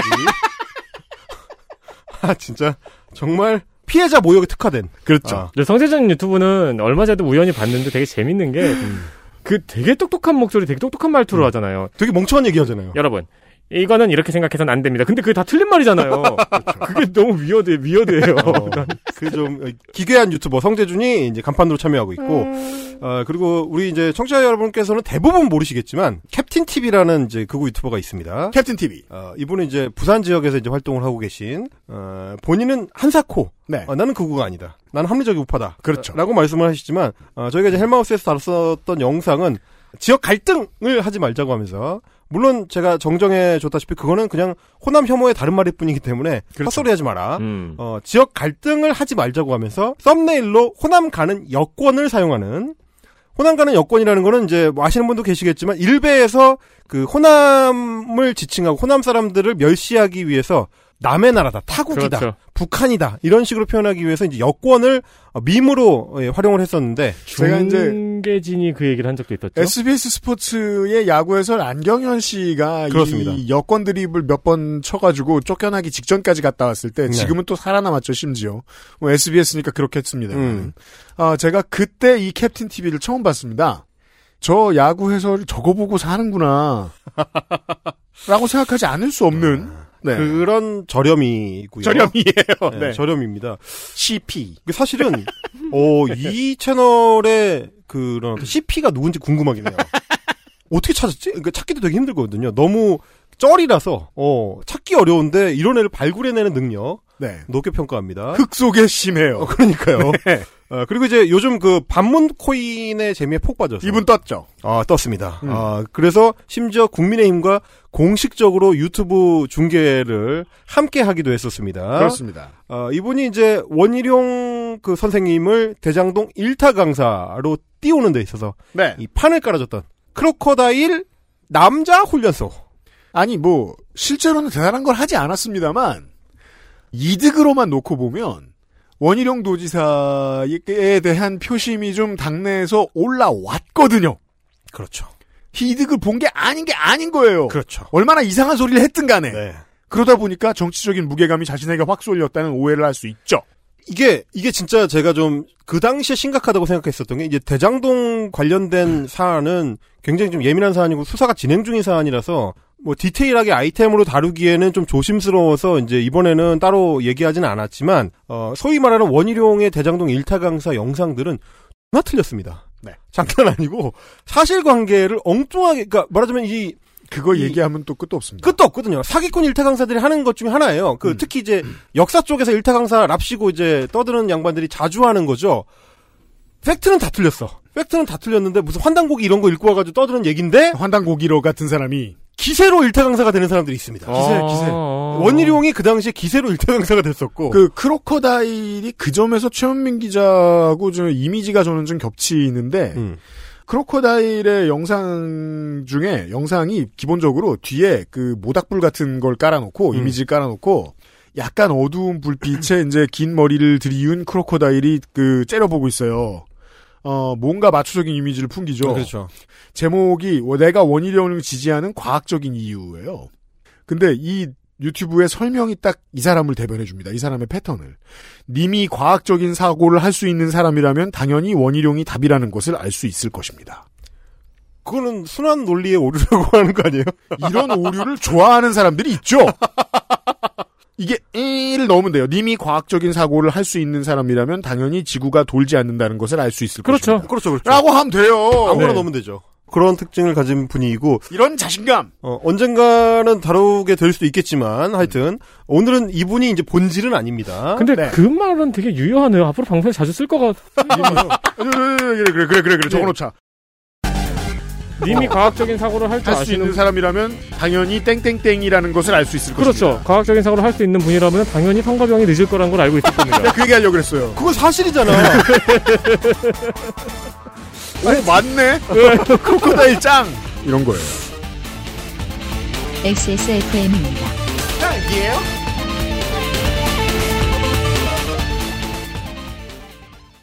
정려원의 스타일 팁. 음? 패션 말고요. 이건 건강 스타일. 가장 본연의 것에 집중했습니다. 기본에서 답을 찾다. 새로운 건강 기능식품. 건강 스타일엔 튜비엠. 본 광고는 건강기능식품 광고입니다. 히비스커스 꽃 추출물 65%, 유기농 올리브, 10가지 베리 추출물, 이 모든 걸 하나로 빅그린 히비스커스 샴푸. Big Green 약산성 비건 샴푸 빅그린 히비스커스 이분 굉장히 독특한 캐릭터고 아, 음. 저는 항상 주목하는 게 이제 남자 훈련소라는 타이틀입니다. 네. 아 이거 진짜 한 시간짜리예요. 왜 왜 그분은 음. 하필 그 자의식의 상태에서 그 컨텐츠의 상태에서 남자 훈련소라는 타이틀을 사용하는가? 네. 그 저희가 이제 헬마우스 채널에서 그 다룰 때도 굳이 어, 가짜 사나이 그 유튜브 컨텐츠 물론 그 영상 자체가 문제적이라는 거를 저희도 모르는 바는 아니지만 음. 그럼에도 불구하고 크로코다일을 다룰 때 굳이 왜 가짜 사나이를 다뤘는가는 나중에 또 설명드릴 기회가 있을 겁니다. 좋습니다. 그거, 그것이 남자 훈련소라는 타이틀과 깊은 인연이 있습니다. 오. 자, 중앙일보가 뻔뻔하게 저격이라는 타이틀을 달고 칼럼 시리즈를 기획을 했었습니다. 음. 어, 미친 짓이었죠. 어, 자기들도 첫 주하고 나서 소재가 떨어져가지고 어쩌지를 못하고 엄청나게 헤맸습니다. 네. 그리고 TV조선 역시 음. 그 유튜브의 그 정치 컨텐츠의 속성이 바로 저격입니다. 저격 문화라는 게 어, 지상파에서는 못하고 라디오에서도 못하고 상식이 풍부한 사람들이라면 어, 계속해서 봐주질 못하는 그래서 정치권에서도 저격수는 정치 생명이 길지가 않습니다. 그렇습니다. 변신을 잘하는 홍준표를 제외하고는 대부분 한 시즌짜리입니다. 네. 왜냐하면 그 저격이라는 이 형식의 속성이 문제적이기 때문이죠. 음. 지속 가능하지도 않고 상당히 많은 위험성을 내포하고 있기 때문에 legacy 미디어라면 혹은 이제 이런 어떤 저널리즘적 원칙에 입각한 매체라면 가능하면 지양해야 하는 디스로 뜰 수도 있어요. 디스 아니면 못 먹고 못 사는 줄 알던 업계에 제가 지금 두 군데나 뭐 발을 담궜잖아요. 네. 디스로 뜰 수도 있어요. 근데 그런 사람들은 오래가지 못하는 이유가 있어요. 자기 컨텐츠를 개발 안 해도 되는 줄 착각하는 경우가 대부분이고요. 그리고 이건 실명 비판과 저격은 다르다는 거 우리 이제 청취자분들은 아실 텐데 하여튼 저 유튜브 상의 저격이라는 건 대부분 내용 없이 개인 공격에 치중하는 편이고 그러다 보면 인신 공격이 주를 이루기 마련입니다. 그래서 당연히 기존 매체라면 부담스러워하죠. 음. 네, 그럼요. 이 형식을 취하는 거를. 음. 그러면 어떻게 하면 될까? 보통은 상식적이라면 안 합니다. 안 해야지. 벽에 칠하면 어. 잘안 지워지고 그렇지 냄새 나. 냄새가 오래 갑니다. 음. 그런 문제가 있어서 상식적인 사람은 안 칠해요. 안 칠해요. 근데 조선일보는 아 이거를 향수를 좀 뿌리면 적당히 할 수 있지 않을까? 어, 이런 생각을 합니다. 그래서 조선일보는 무슨 생각을 했느냐? 아 방법이 있어. 우리 회사 직원이 아니면 돼. 그렇죠. 묻혀줄 다른 사람을 구해옵니다. 어. 그거 잘하는 똥 미장이가 있잖아. 걔네 잘 발라. 기가 막혀. 원래 벽인 줄 안다니까. 그렇지. 비싸지도 않아 걔네가. 돈 좀만 줘도 조선일보 똥칠했다고 그 이름으로 먹고 사는 놈들이야. 좀만 줘도 돼. 그렇죠. 조선일보의 외벽 두째 칸을 내가 발랐다. 이런 게 자랑이 되는 애들이니까. 그렇죠. 그래서 외주를 주기로 합니다. 외주를 주기로 한 게 TV조선 아고라죠. 네. 그래서 처음에는 외주를 줄 때 가장 효과적으로, 가장 자기가 하고 싶었던 거, 하지만 참아 못하는 거. 그렇죠. 그걸 외주를 주기 위해서 86을 잡았습니다. 아, 민주당의 이제 본산이라고 자기들이 이제 주장하는 이제 86 세대의 네. 정치인들을 하나하나 지목해서 저격하는 컨텐츠. 음. 아, 조선일보의 논설위원실에 계신 분들. 예. 조선일보의 국장급 이상의 데스크가 봤을 때 얼마나 이뻐 보였겠습니까? 그렇죠. 야, 너 아이디어 기가 막히다. 음. 너 잘했다. 저기도 좀 발라봐. 예. 야, 야, 내 방에 섭섭해. 내 방에 좀 발라봐, 내 방에. 이렇게 해서 추진을 한 거죠. 이런 취지에서. 그래서 이제 처음에, 네. 어, 대표 선수가 성재준이니까 음, 에이스거든요. 네. 백넘버 10번이거든요. 그렇죠. 그래서 첫 1번은 1번 저격을 담당을 했습니다. 음. 그래서 성재준 씨가 이 똥팔육 백과사전의 1회에서 밝혔던 취지, 그 주장을 먼저 좀 들어보시겠습니다. 간만에 성재준 씨 한번 들어볼까요? 반갑습니다. 송주준입니다. 오늘부터 저는 TV조선과 함께 똥86 백과사전이라고 하는 프로그램을 시작하게 되었습니다. 저는 앞으로 586 세대의 실체를 여러분들에게 말씀드리고자 합니다. 그리고 586 세대의 실체를 말씀드리기 위해서 누구부터 시작을 해야 될까 사실 고민조차 되지 않았습니다. 오늘 저는 586 세대의 실체를 너무나도 잘 보여주고 그리고 문재인 정권의 실체를 너무나도 잘 보여주는 한 인물에 대해서 이야기해보고자 합니다. 그 사람은 다른 사람이 아니라 조국 전 장관입니다. 이거 알람으로 여러분 맞춰놓으시면은 지각은 안 하겠어요. 유능한 직장인이 될 수 있습니다. 그러니까요. 그리고 오늘도 여전한 행태지만 음. 영상 시작하고 30초 동안 오늘은 조국 얘기를 할 겁니다. 라는 이 짧은 얘기를 30초 동안 해야 됩니까? 정보값이 별로 없죠. 진짜 죽여버리고 싶어요, 진짜 가끔 보면. 실체는 세 번인가 네번 들은 것 같은데. 근데 진짜 도대체 왜 그러는 거야. 아, 하여튼, 음. 첫 타자가 그래서 조국 전 장관이었습니다. 저는 사실 거기까지는 그럴 수 있다고 생각해요. 어, 그거는 이 영상이 론칭하던 시점에서도 그렇고, 86세대를 공격하는 사람들의 어떤 행태나 이제 목적, 그리고 이제 그 주요 어떤 그 논거들을 생각했을 때 그렇죠. 조국 전 장관으로 지금 상징되고 있는 문제적 가치들을 이제 떠올릴 수 있다. 그건 네. 굉장히 좀 잘한 선택이 뭐 사실 성재준 말대로 음. 어, 고민할 필요도 좀 없는 선택이죠. 하겠다고 하면 1번이죠. 사실 이게 똥팔육 백과사전이라는 그 프로그램 제목 보면은 의도가 정확히 읽히잖아요. 그렇죠. 저격 리스트에 그 쭉 list up을 해보면 1번 조국, 2번 유시민, 3번 김어준. 김어준, 김어준 약간 까딱합니다. 김어준이 86세대인가? 음. 어, 그렇게 분류가 됐나? 음. 어, 뭐, 일단 skip하고. 조국, 유시민, 김어준, 그 다음에 임종석. 어, 음. 오케이. 윤미향? 이렇게 이상하죠. 약간 까리하지만 어쨌든, 그러니까 네. 운동권이라고 치고. 네, 네. 오케이. 그 다음에 진선미. 진선미? 진선미는 운동권 출신도 아닌데? 이상합니다. 그러니까 뭐 어쨌든 좋아요. 그 다음에 이인영. 그러니까 중간중간에 약간 이상하긴 하지만, 음. 어쨌든 삐걱삐걱 하면서 86세대라고 할 수 있는 큰 범주 안에 있는 사람들을 가긴 갑니다. 근데 말 그대로 2010년대 초반, 2000년대 말에 있던 제 판에 박힌 기준에 들어맞는 건 지금 유시민, 임종석, 이인영밖에 없어요. 맞습니다. 그러니까 실제로 아까 말씀하신 것처럼 386이란 말이 아니 586이란 말이 그냥 싫어하는 사람 부르는 말 아니야? 그러니까요. 이런 그렇게 느낌이네요. 되고 있어요. 그렇습니다. 근데 여기까지는 여러분이 그런 느낌을 받으시기 너무 일러요. 에피소드 7에 가면 갑자기 이재명이 나옵니다. 상관없잖아요. 아니 상관이 없을 뿐만 아니라 음. 민주당 내에서도 대체로 어, 기존 운동권 세력 86으로 기존 끝나는 86과 세력의 아닌 것의 교집합에 이재명이 있죠. 대치가 되죠. 그렇죠. 그러니까 이재명 후보가 그 전에 민주당 내에서 비주류였던 핵심적인 이유는 운동권 주류 출신이 아니라는 건데. 그리고 본인이 원래 줄을 섰던 개파도 그 86들과 거리가 있는 거리가 곳이었습니다. 있죠. 네. 정동, 정동영 정동영, 출신이기 네, 네. 때문에 당연히 86을 얘기하면 이재명은 빼야 돼요. 민주당에서 86을 얘기할 때 누굴 빼면 될까요? 그럼 1번으로 이재명을 빼야죠. 네. 근데 여기에 집어넣습니다. 이미 이때부터 콘텐츠에 만드는 어떤 목적과 본질이 그게 아니라는 게 이제 슬슬 드러나기 시작합니다. 그러니까 왜냐하면 그 점에서 그 이미 저 뭐랄까요 광이 바닥난달까요? 그렇죠. 그 창고가 어. 왜냐하면 이번 민주당 대선 경선은 86세대 아닌 두 사람이 붙었거든요. 그렇습니다. 거기서 벗어나기 시작하는 거거든요. 네. 그러니까 그팔게 없는 거이 사람들 입장에서는. 제가 만약에 한다면 뭐 이인영 나왔으면 뭐 그 다음에는 우원식 정도 나온다든지 음. 어, 우상호 정도 나온다든지 네. 뭐 이런 식으로 갈 것 같은데 제가 추측컨대는 잘 모른다. 그러니까 아니, 차, 차라리 안, 안내상 씨를 하든가. 그렇죠, 그렇죠, 그렇죠. 뭐 우현씨를 어, 하든가. 어, 어, 잘 모른다. 그리고 혹은 욕을 하기엔 좀 애매하다. 이런 사람들 이제 빼는 거죠. 그죠. 어그로가 안 끌어진다. 어, 어그로가 안 끌어진다. 이런 빼는 거죠. 그러면 저는 이제 다시 이제 rewind를 하게 됩니다. 어? 뭐야 이재명이 나왔어? 이상한데? 리스트가 이상한데? 그러면 앞에 약간 껄쩍지근했지만 넘어갔던 걸로 도- 되돌아가 보는 거죠. 네. 진선미는 왜 넣었어? 그렇죠. 그 래서 아니 86도 아니고 운동권 출신도 아닌데 왜 넣었어라고 해서 다시 도- 돌려봤습니다. 네. 근데 이유는 명확해요.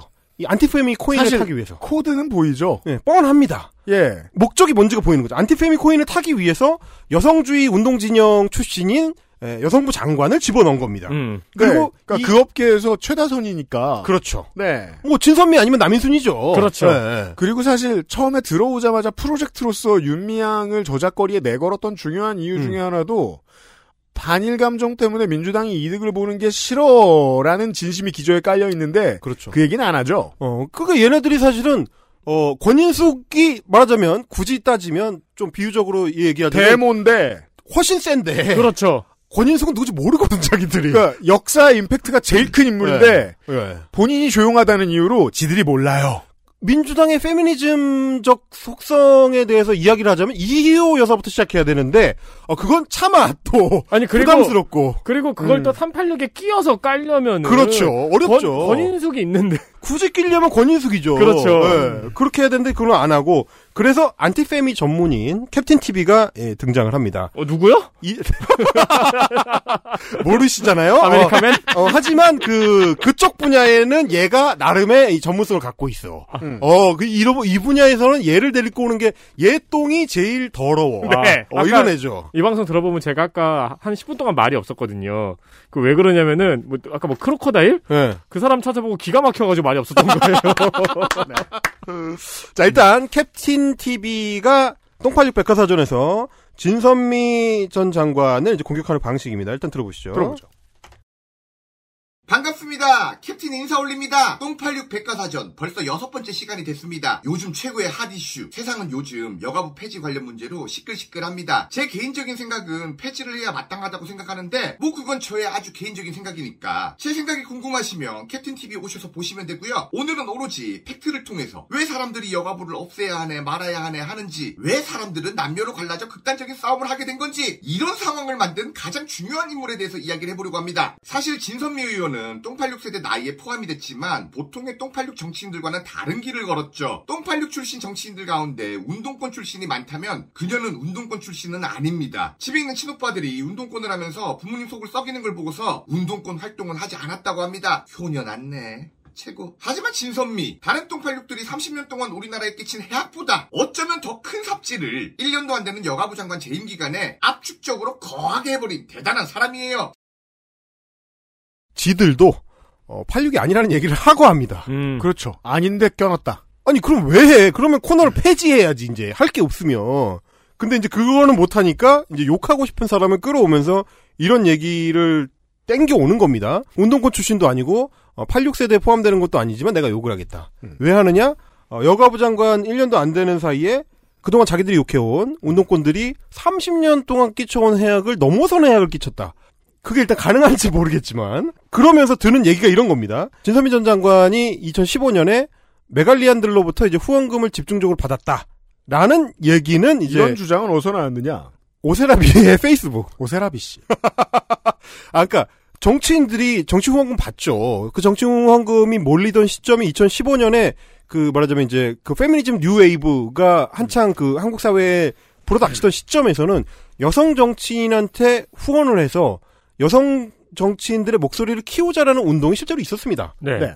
여성의 전화라든지 네네. 이제 다른 어떤 시민 단체들, 여성주의 음. 단체들에 대한 후원도 굉장히 많아졌고 그건 일반적인 정치 행위입니다. 시민들은. 그리고 어떻게 보면 굉장히 건강한 신호죠. 그렇죠. 그 이제 사회적 문제를 해결하기 위해서 정치적 수단을 동원할 줄 알게 되는 거고 그걸 가장 효과적으로 적용하기 위해서 우리를 대리해서 그런 일을 해줄 수 있는 사람들 말하자면 제도권 내에서 검증된 사람들을 찾는다. 그건 굉장히 건전한 정치 행위에 포함이 됩니다. 그러니까 사실 네. 이렇게 말해야 맞는 말이죠. 인터넷에서 나불대지 말고 정치 후원금이나 한번 내고 있어봐. 내봐. 바로 그거죠. 어, 이렇게 말하는 게 맞는 문장이죠. 근데 거기에 메갈리안이라는 딱지를 붙이면 오케이라고 생각하는 거예요. 그- 그러면 격파 가능 이렇게 생각하는 음. 거죠. 이제 저희 방송에서 처음 등장하는 이름이라 설명을 드리지 않을 수가 없는데 시간이 없으니까 짧게만 하죠. 오세라비 씨는 어, 여성학의 서민 교수죠. 어, 여성학은 해본 적은 없는데 떠드는 그리고 어, 자신이 이상한 소리를 한다고 지적하면 무슨 단어를 집어넣어서 그를 공격하는 것에 최적화되어 그렇죠. 있습니다. 음. 어. 네. 너 메갈이냐? 이, 이거는 뭐 지금 뭐 지금 아니면 또 말씀드릴 일이 없을 것 같아서 이수정 교수가 어떻게 지- 그 보수 정당에 가느냐 오리진이 없지 않아요. 이거는 이제 더 잘하는 분들의 이야기를 찾아보실 필요가 있습니다만 기본적으로 여성학을 오랫동안 한 사람들 중에서는 치안과 안전 문제를 연구하는 사람들이 있죠. 그걸 오래 연구하다 보면 여성을 어떻게 보호해야 될 것인가 쪽으로 갑니다. 음. 그것에 집중하다 보면 보수 정치가 오히려 자신에게 잘 맞는다고 생각하게 되는 사람들이 해외에도 많아요. 네. 이수정 교수는 그런 사람일 수 있어요. 그리고 지금 저 뭡니까 국민의힘에는 또 어떤 사람들이 있죠? 오세라비 씨 같은 사람이 있고요. 음. 그렇죠. 어 완전 정반대에 우리가 저 사람이면 보수 정당 가겠네 하는 사람. 그리고 저희들이 지난번에 국감 때 소개해드렸죠. 털프가 있습니다. 이런 안 어울리는 존재들이 지금 보수 정당에 어, 여성주의를 놓고 모여 있어요. 그 중에 대표적인 사람 중에 한 명이죠. 어, 캡틴 TV도 있다고 봐야 돼요. 왜냐하면 이 코인이 없으면 얘는 이만큼 못 먹고 못 살았을 그렇죠. 테니까요. 그러니까 사실 이수정 교수가 했었던 여러 과격한 그 발언들의 어떤 기원을 따지면 지금 말씀해 주신 것처럼 자꾸 심연을 들여다보면 심연에 잠식당하는 경우들이 생기기 때문에 네. 이수정 교수가 어, 위헌으로 판명이 끝난 네. 보호 감호 조치 같은 거를 이제 꺼내게 되는 거죠. 음. 그러니까 보수 중에서도 굉장히 극우적인 인사들이나 입에 올리는 음, 네. 음. 이런 얘기들을 떠올리게 되는 게 그게 단순히 이제 어, 그 사람이 페미니스트라서다에서 그치지 않는 음. 다른 내면적인 문제들이 이제 같이 있는 거고 어쨌든 네. 이제 변형은 다양합니다. 그게, 네, 그게 이제 우리가 오늘 얘기하고자 하는 본질은 아니니까 네. 그거 외에도 일테면 뭐 성평등 방송 프로그램 제작 안내서의 음. 부록 내용을 가져다가 이게 이제 진선미가 한 거다. 당연히 말도 안 되는 얘기지만 그걸 떠나서 네. 음. 뭐 여성부의 어떤 그 그런 어떤 실무 단위에서의 잘못된 행정 행위들이 있을 수가 있죠. 근데 그게 어, 진선미가 한 거다. 혹은 뭐 초중고 성평등 사례집의 내용을 이제 문제 삼는 것들 마찬가지 맥락입니다. 이제 이런 어떤 최원민식으로 하면 꼬투리즘인 음, 그렇죠. 건데 네.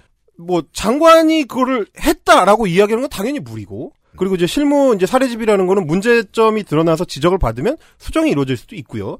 디테일한 문제들이 일어났을 때는 또 교정을 해나가야 되는 거고. 네. 그런데 그걸 이제 다 몰아서 진선미한테 이제 몰빵을 하고 그렇죠. 어, 진선미가 이걸 했다. 이런 공격을 하는 방식을 지금 이제 활용을 하고 있습니다. 그래서 이제 꼬트리즘의 어떤 일환이다 네. 볼수 있을 것 같고요. 예, 그리고 이제 마지막 주자를 만나보겠습니다. 아, 한발 더 나가서 우리 크로커다일 남자 훈련소를 만나게 되면 좋아요. 이분은 누굴 같습니까? 어, 누굴 깠느냐? 이제는 민주당도 아닙니다. 그렇죠. 아, 민주, 민주당 사람도 아니고, 당연히 민주당계의 주류 정치인도 아니고, 세대상으로도 86과 전혀 가깝지 않고, 어, 네. 인생의 이력도 너무 달라서, 진선미 의원은 그래도 여성주의 운동권 출신이라도 하죠. 네. 어, 이분은 권내 권 기억도 안 들어갑니다. 자본, 자본주의의 화신이잖아요. 자본주의 하신죠. 자본주의권에 있어요. 아무. 상관이 없어요. 네. 어떻게 보면 철저한 유물론자입니다. 그렇죠. 많은 유물에 이름을 붙여줬어요. 그렇습니다. 아주 오랫동안 돈을 갈쿠리로 모았던. 네. 손혜원 전 의원을 갑자기 깝니다. 네. 엄청 의아하잖아요. 386 아니잖아요. 여기 왜 들어가? 그래서 이유가 뭔지 스스로 자, 자, 아, 자백을 하는 대목이 또 있습니다. 오늘 면책 조항 위주로 듣네요, 이번 주에는. 네. 들어보겠습니다. 어, 손혜원은 똥86이 아니라 70년대 학번인 더 늙은 할머니인데요? 맞습니다. 근데 꼭 86학번이어야만 똥86은 아니죠. 이 뭔가 다른 버전으로 대단한 그런 어떤 똥86 게이지라는 게 있잖아요. 그게 만땅인 사람입니다. 자, 가- 보시면 갖다 붙입니다. 나, 나의 어. 해석이 그렇다. 아무거나 갖다 붙이는 거예요. 이제. 아니, 이렇게 허술하면서 이렇게 자신감 있는 건 정말 본받고 싶습니다. 그 보십시오. 뭔가 다른 버전으로 대단한 똥86 게이지. 엄청 화려한 수식을 사용하고 있지만 그게 뭐냐고 그러니까, 그러니까. 이것도 아까 우리 그것처럼 아무데나 붙일 수 있는 거예요. 뭔가 다른 버전으로 땡땡땡. 땡땡땡 하고 게이지까지 한번 같이 쓰면은 좋죠. 자기가 그걸 측정할 수 있는 이 드래곤볼의 스카우터가 있다는 얘기죠. 그렇죠. 내가 보면 딱 알아. 어 이거 이거야말로 누가 하는 거냐? 이거야말로 그구들이 아주 자주 사용하는 말입니다. 그러니까 이렇게 말하면 내가 딱 보면 너 빨갱이야. 어, 네, 맞아요, 맞아요. 네. 이렇게 말할 수 있어요. 헬마우스님은 일본인들의 문제점을 다 가지고 있어요. 그럼 이제 전 한국인인데요. 그게 중요한 게 아니에요. 뭔가 다른 버전으로 일본인 게이지가 만땅인 분이세요. 아 그런 식으로 덕후도 아닌 사람을 덕후로 몰고. 어 그렇죠. 아무거나 다 할 수 있어요. 음. 사실 이런 거죠. 그래서 이제 네. 실제로 이야기하는 내용을 들어보면 음. 뭐 SBS가 이제 폭로했었던 소위 말하는 이제 목포 부동산 투기 의혹. 네. 지금 이제 뭐 2심 재판에서는 투기 관련해서 이제 무죄가 판결이 나왔습니다만. 네, 투기 관련 무죄가 나온 것을 또 호도하는 기사를 SBS가 냈죠. 음, 그렇죠. 네. 뭐 물론 이제 마지막 이제 대법원 판단이 남아 있긴 하지만 어쨌든 그 내용 음. 하고 그리고 이제 뉴데일리와 조선일보가 엄청 매진했었던 그 손혜원 의원의 아버지의 이제 가짜 독립 유공자 뭐 논란 음. 뭐이 얘기 이게 이제 주 컨텐츠입니다. 그러면 좋아요. 최 그러니까 최대한 양보해서 그런 의혹 제기를 할 수 있다까지는 인정을 하는데 그게 86이랑 무슨 상관이냐 이거죠. 중요합니다. 이 얘기가 이번 부동산 주에 계속되는 얘기입니다. 네. 본질이 안 나와요. 본질이 아니에요. 본질이 아니고 자기들도 그게 본질이 아니라는 걸 알고 있습니다. 막 던집니다. 그러니까 피해가기 위해서 내가 딱 보면 아라 게이지가 동원이 되는 거죠. 딱 보면 아라 게이지. 어, 내가 딱 보면 너는 86적인 그런 어떤 나쁜 뭔가가 가득 차 있어. 그게 똥이야. 그게 똥 86이야. 이렇게 얘기하는 거거든요. 내가 좀 바를게. 네. 어, 조금 덜어줄래? 뭐 이런 거거든요. 그러니까 이게 말하자면 딱히 말했을 때 실제 86세대 정치인의 문제점을 지적하려는 게 아닌 거죠.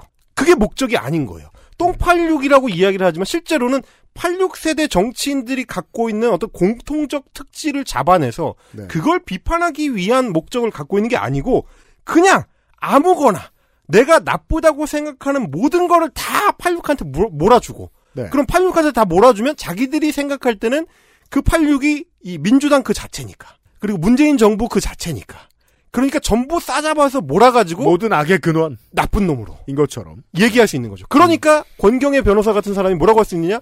문재인 정부는 파시즘 정권이다. 그렇죠. 아니 어떻게 파시즘이 됩니까? 국어 사전에 나와 있는 상식으로나 네. 역사적으로 우리가 배워서 알고 있는 상식으로나 파시즘하고는 너무 거리가 멀어서 그걸 굳이 비교할 필요조차 없는데.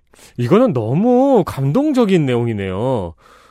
지난번에 손희상 씨가 음. 90년대 말 조선일보의 386 모래시계 세대에 부정하는 노력을 8개월에 걸친 노력을 소개시켜 줬잖아요. 그렇죠. 그때만 해도 386이란 모래시계 세대와 반대되는 그저 젊은 30대 열심히 일하고 87항쟁에는 별로 신경도 안 쓰는 그냥 사람. 그렇죠. 이라고 그- 표현하던 게 점점 변질됐잖아요. 그 미약한 8개월의 노력이 20년이 지나서 이렇게 컸네요.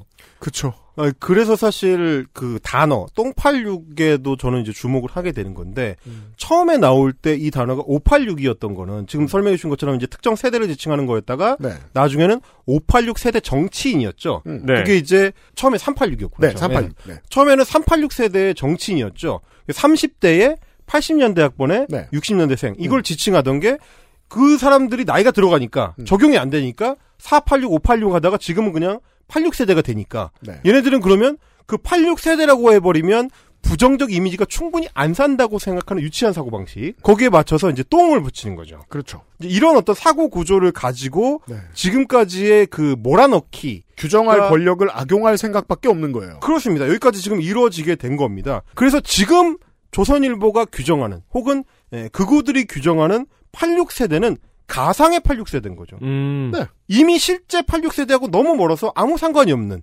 마치 파시즘 문재인 정권이라는 가상의 어떤 것이 존재하는 것처럼 그들의 사고 구조 안에서 실제하지 않는 어떤 것이 있는 것처럼 지금 마찬가지로 민주진영 86 정치인을 상정해 놓은 네. 가상의 86세대를 만드는 용도로 지금 변질, 변질이 되어 있다라는 거고 그래서 최근으로 올수록 이 똑86 백과사전은 소재도 떨어지고 점점 더 멀어지고 할 말도 없고 어 그냥, 그냥 아무나 까고 있습니다. 이제 그냥 에이 모르겠다. 음. 어, 내가 싫어하는 놈은 다 까자. 왜냐면 그 어떤 게이지가 있거든요. 네. 어, 내가 스카우트로 딱 측정했을 때 저 새끼 나쁜 놈이야. 그러면 이제 무조건 똥팔육이 되는 거예요. 똥팔려 게이지가 있거든요. 몇 개 좀 뽑아봤습니다. 에피소드 14는 황교익입니다. 무슨 상관인지 모르겠어요. 에피소드 16은 김재동입니다. 연예인이잖아요. 네. 어, 그 다음에 에피소드 19는 고민정 의원입니다. 고민정 의원은 80년대생 아니에요? 저하고 비슷한 세대입니다. 80년대 학번이 네. 아니라? 어, 민정이 누난데 무슨 86세대입니까? 예, 그리고 어, 에피소드 22는 박지원 국정원장입니다. 이분은 80년대생이 아니라 80대가 코앞이거나 80대일 거예요. 그리고 요즘 오면 이제 가관이 됩니다. 에피소드 30은 김남국 의원이니까 이 양반은 어 80, 역시 마찬가지로 80년대생이죠. 네. 그리고 어, 에피소드 27은 유동규입니다. 이거 왜 그래? 유동규는 뭐야? 유동규는 일단 정치인이 아니잖아요. 유동규는 어, 전 성남 도시개발공사 기획본부장입니다. 그죠. 무슨 상관입니까? 그냥 욕하고 싶은 사람 아무나 끼워 넣는 거죠. 와, 아니 이게 참 슬픈 게 야심차게 준비했으면 음. 적어도 30회까지는 일관성이 있어야지.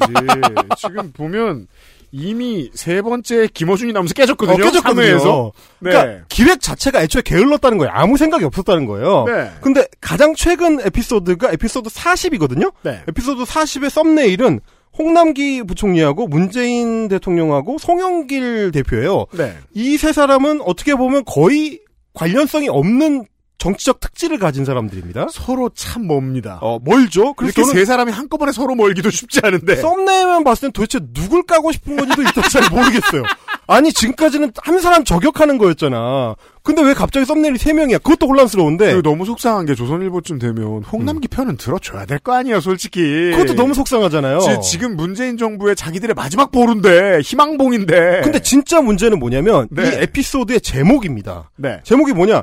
종부세와 통계의 비밀이에요. 어, 그럼 그러면 종부세도 통계도 비밀도 386은 아닌데. 어 그러니까 뭘 까는 거야 도대체? 아, 그리고 이게 그 문장의 이제 문법상으로 보면 비밀을 까는 거예요. 비밀. 비밀이 무슨 죄야? 자, 다른 거는 어떻게든 386에 넣을 수 있을지 모르겠어요. 삼- 대단한 386 게이지라는 게 있을 수 있으니까. 음. 하지만 비밀엔 어. 적어도 통계는 없어. 통계는 죄가 없으니까. 이런 겁니다. 그러니까 저는 이제 그 똥파육 백과사전을 쭉 이제 일별을 해보면서 종합적으로 네. 봤을 때는 이거는 결국 우리 사회가 2000년대를 거쳐서 2020년대에 만나고 있는 사회적 문제점. 노동계의 노동적 문제점. 뭐냐? 외주화를 하다 보면 망할 수가 있다. 그렇죠. 끝없이 외주화를 하다 보면 회사가 망한다. 이걸 보여주는 게 지금 똥팔육 백과사전이라는 거예요. 이게 뭐냐?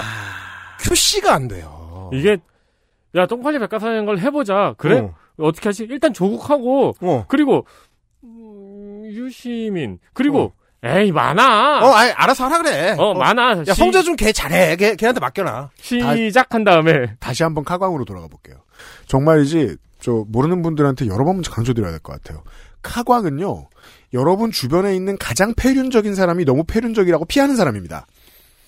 그걸 다룰 정도가 되면 다시 한번 데스크가 안 들여다보는 거라고요. 그러니까. 알아서들 잘해봐. 네. 결과만 가져와. 결과는 무엇? 사회에다 어그로를 끄는 것.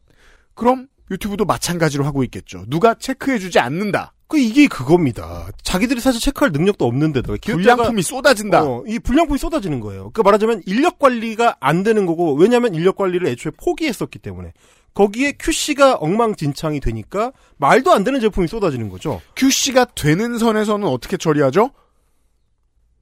조국 전 장관 따님 사진 실루엣으로 못된 짓 하던 기자가 기사 올린 거에 대해서 사과하고 난리 나죠. 그러니까요. 예, 조선일보가 지난 20년 사이에 가장 바, 짝 엎드린 음. 사건이 그거였죠.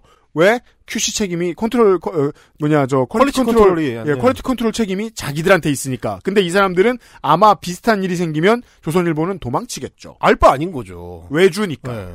그러니까 이게 quality control이 안 되면 불량률이 높아지고 수율이 떨어진다라는 게 2020년대 들어와서 한국뿐만 아니라 전 세계가 만나고 있는 외주화의 함정입니다. 이건 조선 NS 기자들도 마찬가지로 겪고 있는 문제일 거라고 생각하는 게 회사는 안 도와줄 겁니다. 그렇죠. 이 양반들 자빠질 일이 생기면 그리고 QC가 안 되니까 이 조선의 어떤 투명하고 천박한 의도 그리고 거기에 투명하고 천박하게 부응한 외주 인력이 만나면서 이 작품에 그러니까 결과물에 문제가 생기고 그리고 그거는 곧 떨어지는 조회수 저, 점차 떨어지고 있거든요. 지금 이제 만 조회수 못 채우고 있습니다. 아, 네. 예, 조선일보의 이름값에는 충분치 않은 그리고 이 극우 유튜버들의 기존 팬들의 팬덤 덩치로 봐도 부합하지 않는 네. 조회수가 말해주는 현실이고 저널리즘 따위는 이미 이제 쓰레기통에 처박은 지 오래지만 그렇죠. 그마저도 외주화를 하는 바람에 자기네 내부의 노하우가 축적되지 못하고 있다. 그것도 문제죠. 그리고 그런 모델이 과연 장기적으로 존속이 가능하겠느냐라는 음. 거를 바깥에서 관찰하고 있는 제가 좀 걱정스럽게 바라보고 있다. Are you okay? 라고. 제가 정말 좀 측은하게 질문을 건네고 싶습니다. 지금 저 미디어 업체로서의 조선은 돈 제일 많이 쓰는 데가 그 가수 경연대회죠. 네. 거기 돈 잘 쓰더라고요. 네. 근데 그것 빼고 이 시장에서 들었을 때 이 회사가 돈 잘 쓴다는 얘기를 들어본 적이 없어요. 그렇습니다. 예. 지금도 외주화를 통해서 그걸 해결하려고 하는 건데 제가 있었던 업계 방송 업계도 그러다가 많이 망가졌고 그렇죠. 그러다가 회사의 본질이 무너지면서 결국은 거대 스튜디오 그러니까 외주사들에게 휘둘리는 경우들이 나타나고 있고 방송국의 힘이 약해지면 곧 회사가 위험해진다는 얘기다. 이걸 지금 실시간으로 목격하고 있습니다. 왜냐하면 예능이든 드라마든 자체 제작 프로그램을 만들 노하우가 없습니다. 인력이 빠져나갑니다. 음. 돈을 안 주려고 하고 외주하는 게 습관이 되고 그렇게 해서 PPL 많이 받고 그러다가 다시 체질이 악화되고 사람들은 떠나고 넷플릭스에서 돈도 많이 주고 음. 마음대로 만들려고 하는데 뭐하러 지상파에서 이러고 있는 와중이라는 거를 지면 매체들 조선일보 같은 유튜브로 운영하고 있는 매체들도 좀 정신을 차리고 봐야 된다. 네. 그렇게 망할 때 되면은 또 애국심에 호소하겠죠? 그러니까요. 네. 그러기 전에 음. 그러기 전에 어, 저 같은 외부 컨설턴트 그렇죠. 예, 이런 어떤 나름의 애정을 담은 그, 그 나름의 애정입니다. 이거는 어, 조선일보가 갖고 있는 그 똥86 게이지 측정기처럼 네. 아, 저도 조선일보에 대한 나름의 애정을 담아서 조언을 드리고 싶어요. QC 그렇게 이 방치하다가는 아, 니네 큰일 난다. 회사 망가진다. 회사 망한다. 월급 밀린다. 그러다가 큰일 나는 수가 있다. 라는 좀 조언을 드리면서 아, 이번 시간을 마무리하고 싶습니다. 네. 어, 진심으로 들으셔야 됩니다. 왜냐면, 가세현이 이런 충고 안 해요. 그렇지. 우린 가세현 얘기할 때 어떻게 하는지 알아요? 감탄만 해요. 그렇죠, 그렇죠. 야, 오, 야, 최신, 오, 팁탑, 아 저렇게 하는 거구나. 과감하구나. 지옥에 나 가겠지. 어. 왜냐하면 그 사람들이 지옥에 갈 걸 걱정하지 않아요. 우리는 그 사람들을 지옥에 보내서 타는 불을 보면서 불멍을 하고 있거든요. 어, 그렇죠, 그렇죠. 하지만 조선일보에 대해서는 그렇지 않습니다. 하지만 조선일보에는 문체부에서 매년 수백억 원의 이 정부 돈이 지원금으로 투입이 되고 있, 기 때문에 네. 우리가 구경하고 있는 부- 그 불길이 우리 세금을 돈 태우는 소리다. 내 돈이 타는 소리기 때문에 그 저기 저 걱정을 하는 겁니다. 대학교 축제 폭죽 같은 거죠. 아, 그렇죠, 그렇죠. 조선일보는 quality control을 네. 여러분의 등록금이 터지고 있습니다. 조선일보는 quality control을 하시길 바라고 네. 조선 NS의 기자 여러분들은 지금 신난다고 막 떠들 때 회사가 도와주지 않을 거라는 걸 명심하시길 바라면서 그렇습니다. 네. 올해 마지막 헬마우스 코너였습니다. 내년 초 혹은 내년 설날에 다시 만나요 헬마우스님 수고하셨습니다. 감사합니다. XSFM입니다. 헬기예요? 오랜만에 엄마 보고 왔더니 마음이 짠하더라고. 허리도 많이 굽어지고 주름살은 어찌 그리 많이 들었대. 그래도 전에는 머리숱 좀 많았었는데 지금은 그마저도 휑한 느끼는 거야. 엄마, 아들이 잘 챙겨드리진 못해서 죄송해요. 이제부턴 그중 하나만이라도 제가 챙겨볼게요. 그, 그거 있잖아요. 그거. 말할 수 없는 고민? 직접 확인해 보세요. 데일리 라이트 맥주 효모.